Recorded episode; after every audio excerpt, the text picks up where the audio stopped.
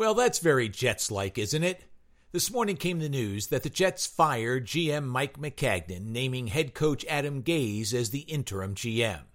This is a franchise that hasn't been to a Super Bowl in 50 years, has a terrible draft history, and ownership that says the right things but fails to deliver.